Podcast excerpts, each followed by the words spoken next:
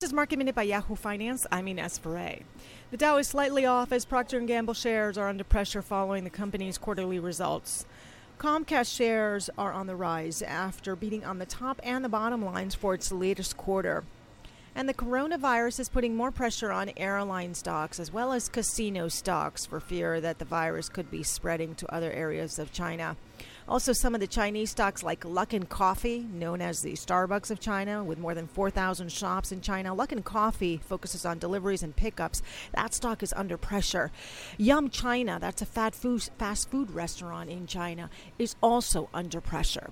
For more market minute news, head to yahoofinance.com.